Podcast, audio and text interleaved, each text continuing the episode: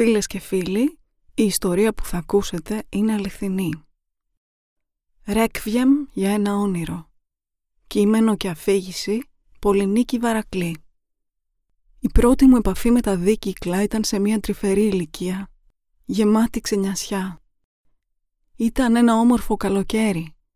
Παραθέριζα με την οικογένειά μου σε ένα υπέροχο δημοτικό κάμπινγκ γεμάτο αρώματα θάλασσας και θυμαριού. Έκανα ακόμα ποδήλατο με βοηθητικές ρόδες, ώσπου μια μεγαλύτερη σε ηλικία ξαδέρφη μου αποφάσισε με το στανιό να τις βγάλει. Θυμάμαι που μου είχε πει «Δεν χρειάζεσαι βοηθητικές, θα τα καταφέρεις». Θυμάμαι να προσπαθώ να ισορροπήσω με την ξαδέρφη μου να κρατάει το ποδήλατο όρθιο από τη σχάρα του, να το αφήνει ελεύθερο και να διαπιστώνω ότι μπορώ να μείνω όρθια. Η πρωτόγνωρη εκείνη χαρά που ένιωσα όταν διαπίστωσα ότι ισορροπώ σε δύο ρόδες έμεινε ανεξίτηλη στη μνήμη μου. Πέρασαν μερικά χρόνια, ώσπου πάλι ένα καλοκαίρι, σε ένα άλλο κάμπινγκ αυτή τη φορά, γνώρισα μια οικογένεια Γερμανών που είχαν νοικιάσει αυτόματα μηχανάκια για βόλτες. Είχαν ένα συνομήλικό μου κορίτσι, με την οποία γίναμε φίλες καρδιακές και μου έδωσε το μηχανάκι να δοκιμάσω. Ήταν η πρώτη φορά που έπιανα γκαζιέρα στη ζωή μου. Ήταν έρωτας από την πρώτη στιγμή. Πόσο μου άρεσε η ανέμελη βόλτα με το αυτόματο μηχανάκι στο κάμπινγκ, ο αέρας που χάιδευε το πρόσωπό μου και έφερνε τη μυρωδιά των πεύκων και της θάλασσας. Ορκίστηκα να αγοράσω κι εγώ ένα τέτοιο μηχανάκι. Το ήθελα όσο τίποτα άλλο. Δεν πέρασαν ούτε δύο χρόνια και απέκτησα το πρώτο μηχανάκι της ζωής μου στα 16 μου χρόνια. Ένα φοβερά ζυμιάρικο μεταχειρισμένο Honda Lead που μου στήχησε όλο το χαρτζιλίκι μου. Ήταν αργό, φασαριόζικο και μπελαλίδικο, αλλά το μικρόβιο είχε ήδη μπει. Ήμουν μηχανόβια. 19 χρονών αγόρασα μια μεταχειρισμένη παλιά Suzuki GSX 400E από έναν οικογενειακό φίλο και βόλτερα στην πόλη με τον αέρα βασίλισσας που καλπάζει πάνω στο πιο εκλεκτό άλογο. Η μηχανή μου δεν έλεγε και πολλά, αλλά ήμουν ένα 19χρονο κορίτσι σε μηχανή μεγάλου κυβισμού στη Θεσσαλονίκη, την εποχή που ήταν λίγο ασυνήθιστο να δεις γυναίκα να οδηγάει μηχανή. Λίγο αργότερα γνώρισα τον πρώτο σύντροφο της ζωής μου, μηχανόβιος κι αυτός, και άρχισα να οδηγάω τις δικές του μηχανές. Ένα Suzuki Bandit 400 ένα Suzuki Katana 750 και αργότερα ένα Honda CBR 600. Από αυτά δεν θα ξεχάσω ποτέ το Katana και την ιστορία του. Πώς κατέβηκε από το κοντέινερ σαν γουρούνι στο σακί από την Ιαπωνία και με πόση αγάπη και επιμέλεια ο τότε σύντροφός μου το περιποιήθηκε και το έκανε μία από τις πιο μουράτες κάστομ μηχανές της Θεσσαλονίκης. Όταν οδηγούσα αυτό το κατάνα, αισθανόμουν μια θηλυκή εκδοχή του υπότη της ασφάλτου. Ενίοτε οδηγούσα και χωρίς κράνος. Βασικά τι ενίοτε, την περισσότερη ώρα. Ήθελα να βλέπω και να με βλέπουν. Ήθελα να αισθάνομαι ξεχωριστή. Ήμουνα 20 χρονών και δεν κουβάλαγα τα μυαλά που κουβαλάω τώρα. Ευτυχώς είχα φύλλα κάγκελο και τα μυαλά έμειναν ακέραια στο κεφάλι μου. Όλα τα ωραία έχουν ένα τέλος. Τέλος ο ερωτάς μου, τέλος το κατάνα που τράκαρε και έγινε παλιοσίδερα στα χέρια του καινούριου ιδιοκτήτη. Τέλος και η φοιτητική ξένια στη ζωή. Σύντομα μπήκα κι εγώ στο λούκι. Ξενιτεύτηκα και άρχισα να δουλεύω. Μαζί με τη δουλειά έτρεχαν οι λογαριασμοί. Έτρεχαν τόσο πολύ που δεν τους προλάβαινα. Με τα χίλια ζόρια μάζεψα λίγα λεφτά για να αγοράσω ένα αυτοκίνητο, να μπορώ να πηγαίνω στη δουλειά χωρίς να τρώω καθημερινά τρεις ώρες τα τρένα. Η καρδιακή μου Γερμανίδα φίλη και ένα παλικάρι που γνώρισα στη Γερμανία μου δάνειζαν τις μηχανές τους που και που. Ένα κατέμ LC600 και ένα κατέμ Super Moto. Οι πιο όμορφες στιγμές που έζησα στη Γερμανία ήταν πρώτον να ποδηλατώ και δεύτερον να οδηγάω αυτά τα κατέμ στους επαρχιακούς δρόμους δίπλα σε ολάνθιστα χωράφια και σε λίμνες μέσα σε πυκνά δάση. Όταν επέστρεψα από τη Γερμανία, με τα πρώτα λεφτά που μου περίσεψαν αγόρασα ένα οικονομικό εντούρο μηχανάκι για τις μετακινήσεις μου στην πόλη, αλλά και να μπορώ να μπαίνω λίγο στο χώμα. ωστόσο ήταν εντελώς ακατάλληλο για μεγαλύτερα ταξίδια. Αφού μετακόμισα σε μια ορεινή περιοχή, όργωσα με αυτό το μηχανάκι τα δάση, αλλά δεν έπαψα ποτέ να ονειρεύομαι μια μηχανή για την άσφαλτο, με την οποία θα μπορέσω να γυρίσω όλη την Ελλάδα, να γνωρίσω καινούριο κόσμο που μοιράζεται το ίδιο πάθος, να ζήσω όσα μου στέρισε η Γερμανία. Πέρασαν πολλά χρόνια από τότε. Πάτησα και τα 40 και κάποια στιγμή είχα την οικονομική ευχέρεια να αποκτήσω επιτέλους μια μηχανή για την άσφαλτο. Σχεδόν 20 χρόνια είχαν περάσει από τις τελευταίες ασφάλτινές μου εξορμήσεις πάνω σε δίκυκλο και ήθελα πάρα πολύ να ζήσω αυτή την εμπειρία ξανά. Στην αρχή σκόπευα να αγοράσω ένα απλό οικονομικό σούπερ μοτό μηχανάκι για κοντινές αποστάσεις. Ύστερα όμως από αρκετή σκέψη αποφάσισα να βάλω το χέρι λίγο βαθύτερα στην τσέπη και να πάρω κάτι που θα μπορούσε να με πάει πιο άνετα και λίγο μακρύτερα. Και τι έκανα; Διάλεξα μία και καλή τη Ferrari των μοτοσυκλετών, μία Ducati και συγκεκριμένα το Hyper Motard 796.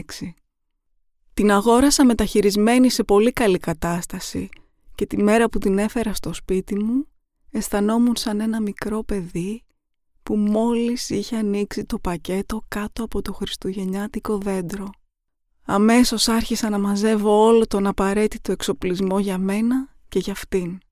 Επένδυσα ώρες ατελείωτες μπροστά από το κομπιούτερ μου, ψάχνοντας το διαδίκτυο για τα κατάλληλα προϊόντα ρουχισμού και προστασίας, αλλά και εξοπλισμού και αναβάθμισης για τη μηχανή.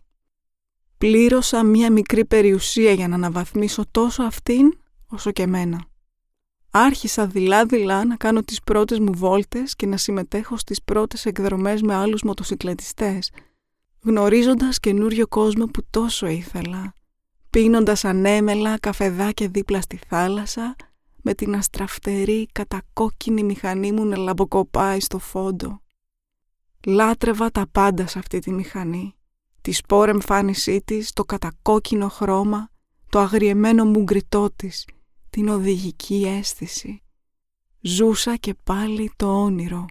Αυτή την απερίγραπτη αίσθηση ελευθερίας που κάθε μοιημένος μοτοσυκλετιστής γνωρίζει. Τη χαρά του να βρίσκεσαι εκεί έξω και να βολτάρεις κάτω από τον ουρανό σε τοπία απόμερα. Να νιώθεις τον αέρα της ελευθερίας στο πρόσωπό σου. Να νιώθεις ζωντανός. Μια μέρα διάβασα στο facebook για μια εκδρομή που θα γινόταν στο Πήλιο. Για μένα το πιο όμορφο μέρος της Ελλάδας. Και θα ήταν αποκλειστικά για γυναίκες μοτοσυκλετίστριες. Ξετρελάθηκα από τη χαρά μου. Ήταν μια ευκαιρία να γνωρίσω και άλλες γυναίκες που συμμερίζονται τα ίδια ενδιαφέροντα με μένα. Αγόρασα με απίστευτη χαρά βαλίτσες και σαμάρια για τη μηχανή μου. Τις φόρεσα ολοκένουρια λάστιχα. Αγόρασα μέχρι και ένα φούτερ με τα χρώματα της Ντουκάτι και έβαψα τα μαλλιά μου κόκκινα για να είναι ασορτή με τη μηχανή. Η βόλτα στο πήλιο με τις άλλες κοπέλες ήταν μια εμπειρία που ξεπέρασε τις προσδοκίες μου και θα μου μείνει πραγματικά αξέχαστη. Όλα με μάγεψαν. Η παρέα, τα τοπία, τα σεμινάρια, τα γελαστά πρόσωπα και ο ήλιος που έλαμπε στο πιο όμορφο μέρος της Ελλάδας, ακτινοβολώντας τις μηχανάρες μας. Αυτές είναι οι μικρές στιγμές που πραγματικά κάνουν τη ζωή να αξίζει. Ήμουν πιο χαρούμενη και αναβαθμισμένη από ποτέ. Ήθελα να μάθω τα πάντα για την οδήγηση στην άσφαλτο. Οργάνωνα τις επόμενες εκδρομές και ετοιμαζόμουν για συμμετοχή σε σεμινάριο ασφάλτινης οδήγησης στην πίστα για να αναβαθμίσω τις δεξιότητές μου ως οδηγού. Τίποτα δεν με σταματούσε. Ένα ηλιόλουστο πρωινό, λίγο μετά την επική εκδρομή στο πήλιο, ξεκίνησα για το συνεργείο για να κάνω ένα τυπικό σέρβις αλλαγής λαδιών στη μηχανή. Σε μια τεράστια διασταύρωση, ενώ κινούμουν σε δρόμο προτεραιότητας, είδα ένα SUV να κατεβαίνει από τα δεξιά μου και να σταματάει στο stop. Συνέχισα κανονικά την πορεία μου. Όταν είχα σχεδόν φτάσει στο ύψος του σταματημένου αυτοκινήτου, ο οδηγός του πάτησε τον γκάζι. Θυμάμαι να με κυριεύει στιγμή ένας πρωτόγνωρος τρόμος να μην πιστεύω ότι αυτό που έβλεπα μπορούσε να συμβαίνει στα αλήθεια. Πάτησα στιγμία τέρμα και τα δύο φρένα, αλλά δεν υπήρχε τίποτα που μπορούσα να κάνω. Μόλις αισθάνθηκα τη μηχανή να κάνει κολλιά, ήξερα ότι είχα ήδη χάσει το παιχνίδι. Καρφώθηκα πάνω στο καπό του και ένιωσα να αποσπώ βία από τη μηχανή και να εκτοξεύομαι σαν ανήμπορο crash test dummy. Τα πάντα μαύρισαν. Πρόλαβα να κάνω φευγαλέα τη σκέψη ότι ήρθε το τέλος μου. Ένιωσα να σκάω στην άσφαλτο και ένα πολύ δυνατό χτύπημα στο κεφάλι. Φυσικά και όχι ευτυχώς φορούσα κράνος και ένα σωρό άλλα προστατευτικά. Πέρασαν λίγα δευτερόλεπτα. Η επόμενη σκέψη μου ήταν «Σκέφτομαι, άρα ζω». Η δεύτερη σκέψη μου ήταν να αρχίσω να κουνάω όλο μου το σώμα. Αγωνιούσα αν κάτι δεν λειτουργούσε. Ήμουν ξαπλωμένη ανάσκελα. Έβαλα κάτω τα χέρια μου και πίεσα την πλάτη μου για να τη σηκώσω. Ένιωσα πίστευτη ζάλη και ήθελα να στηριχτώ κάπου. Άρχισα να σέρνω το σώμα μου προς τα πίσω, προς το αμάξι του γέρου που με είχε χτυπήσει, το οποίο στο μεταξύ είχε σταματήσει. Για καλή μου τύχη στην ατυχία τον είχαν δει ένα σωρό μάρτυρες και δεν τον έπαιρνε να την κοπανίσει. Ακούμπησα την πλάτη και το κεφάλι μου πάνω στο αυτοκίνητό του χωρίς να βγάλω το κράνος μου. Έμα έτρεχε από τη μύτη μου. Άρχισα να ψηλαφίζω το σώμα μου και διαπίστωσα ότι δεν μπορούσα να κουνήσω τον δίκτυ και τον μέσο του δεξιού χεριού. Τα υπόλοιπα είναι ιστορία. Το νοσοκομείο, οι φυσιοθεραπείες, η μιζέρια, το γιατί εγώ, η διαπραγμάτευση με την ασφαλιστική. Τελευταία φορά που είδα την όμορφη ντουκάτη μου ήταν να μπαίνει στο βάν του αγοραστή της, στραπατσαρισμένη και στενοχωρημένη. Ο αγοραστής πάτησε τη μίζα της για να δει αν παίρνει μπροστά. Έχοντας μείνει από μπαταρία, η ντουκάτη μου ξερόβηξε μερικές φορές και με αποχαιρέτησε μισοπεθαμένη. Ενάμιση μόλις χρόνο αφού την είχα αποκτήσει. Φορούσα ακόμα το ολοκένουρια λάστιχά της. Μία φωνή μέσα μου έλεγε να μην το βάλω κάτω, να μην παρετηθώ. Μου έλεγε να πεισματώσω και να αγοράσω αμέσως καινούρια μηχανή να μην αφήσω έναν γεροξεκούτι οδηγό να μου καταστρέψει το όνειρο. Τα λόγια από ένα πολύ αγαπημένο τραγούδι του Θανάση του Παπακοσταντίνου γυρόφερναν στο κεφάλι μου. Άνθρωπέ μου τι ξεφτύλα να σου χαλάνε το όνειρο και εσύ να τους αφήνεις. Μια άλλη φωνή έλεγε ότι αντί να σπάσω το δάχτυλό μου μπορούσα να είχα σπάσει το σβέρκο μου. Πόσο ρίσκο άξιζε η ελευθερία σε δύο ρόδες, αναρωτήθηκα. Αποφάσισα να αφήσω αυτό το όνειρο να τελειώσει και να κρατήσω τις όμορφες αναμνήσεις που μου χάρισε. Γεγονός ήταν ότι δεν είχα αυτή τη μηχανή ούτε δύο χρόνια και κόντεψα να σκοτωθώ. Αλλά το πικρό συνέστημα παραμένει. Βλέπω μαγικές φωτογραφίες από τους φίλους και φίλες μου με τις μηχανάρες τους και φόντο το οποίο ονειρικά και νιώθω σαν το τρένο από το τραγούδι του Αγγελάκα. Το τρένο που μαζεύει τη σκουριά και βλέπει τα άλλα τρένα να περνούν. Το τρένο που ονειρεύεται να ξαναβάλει τις ρόδες του σεράγες και να κυλάει, να κυλάει, να κυλάει ξανά. Φίλες και φίλοι, ακούσατε το διήγημα «Ρέκβιεμ για ένα όνειρο». Κείμενο και αφήγηση Πολυνίκη Βαρακλή.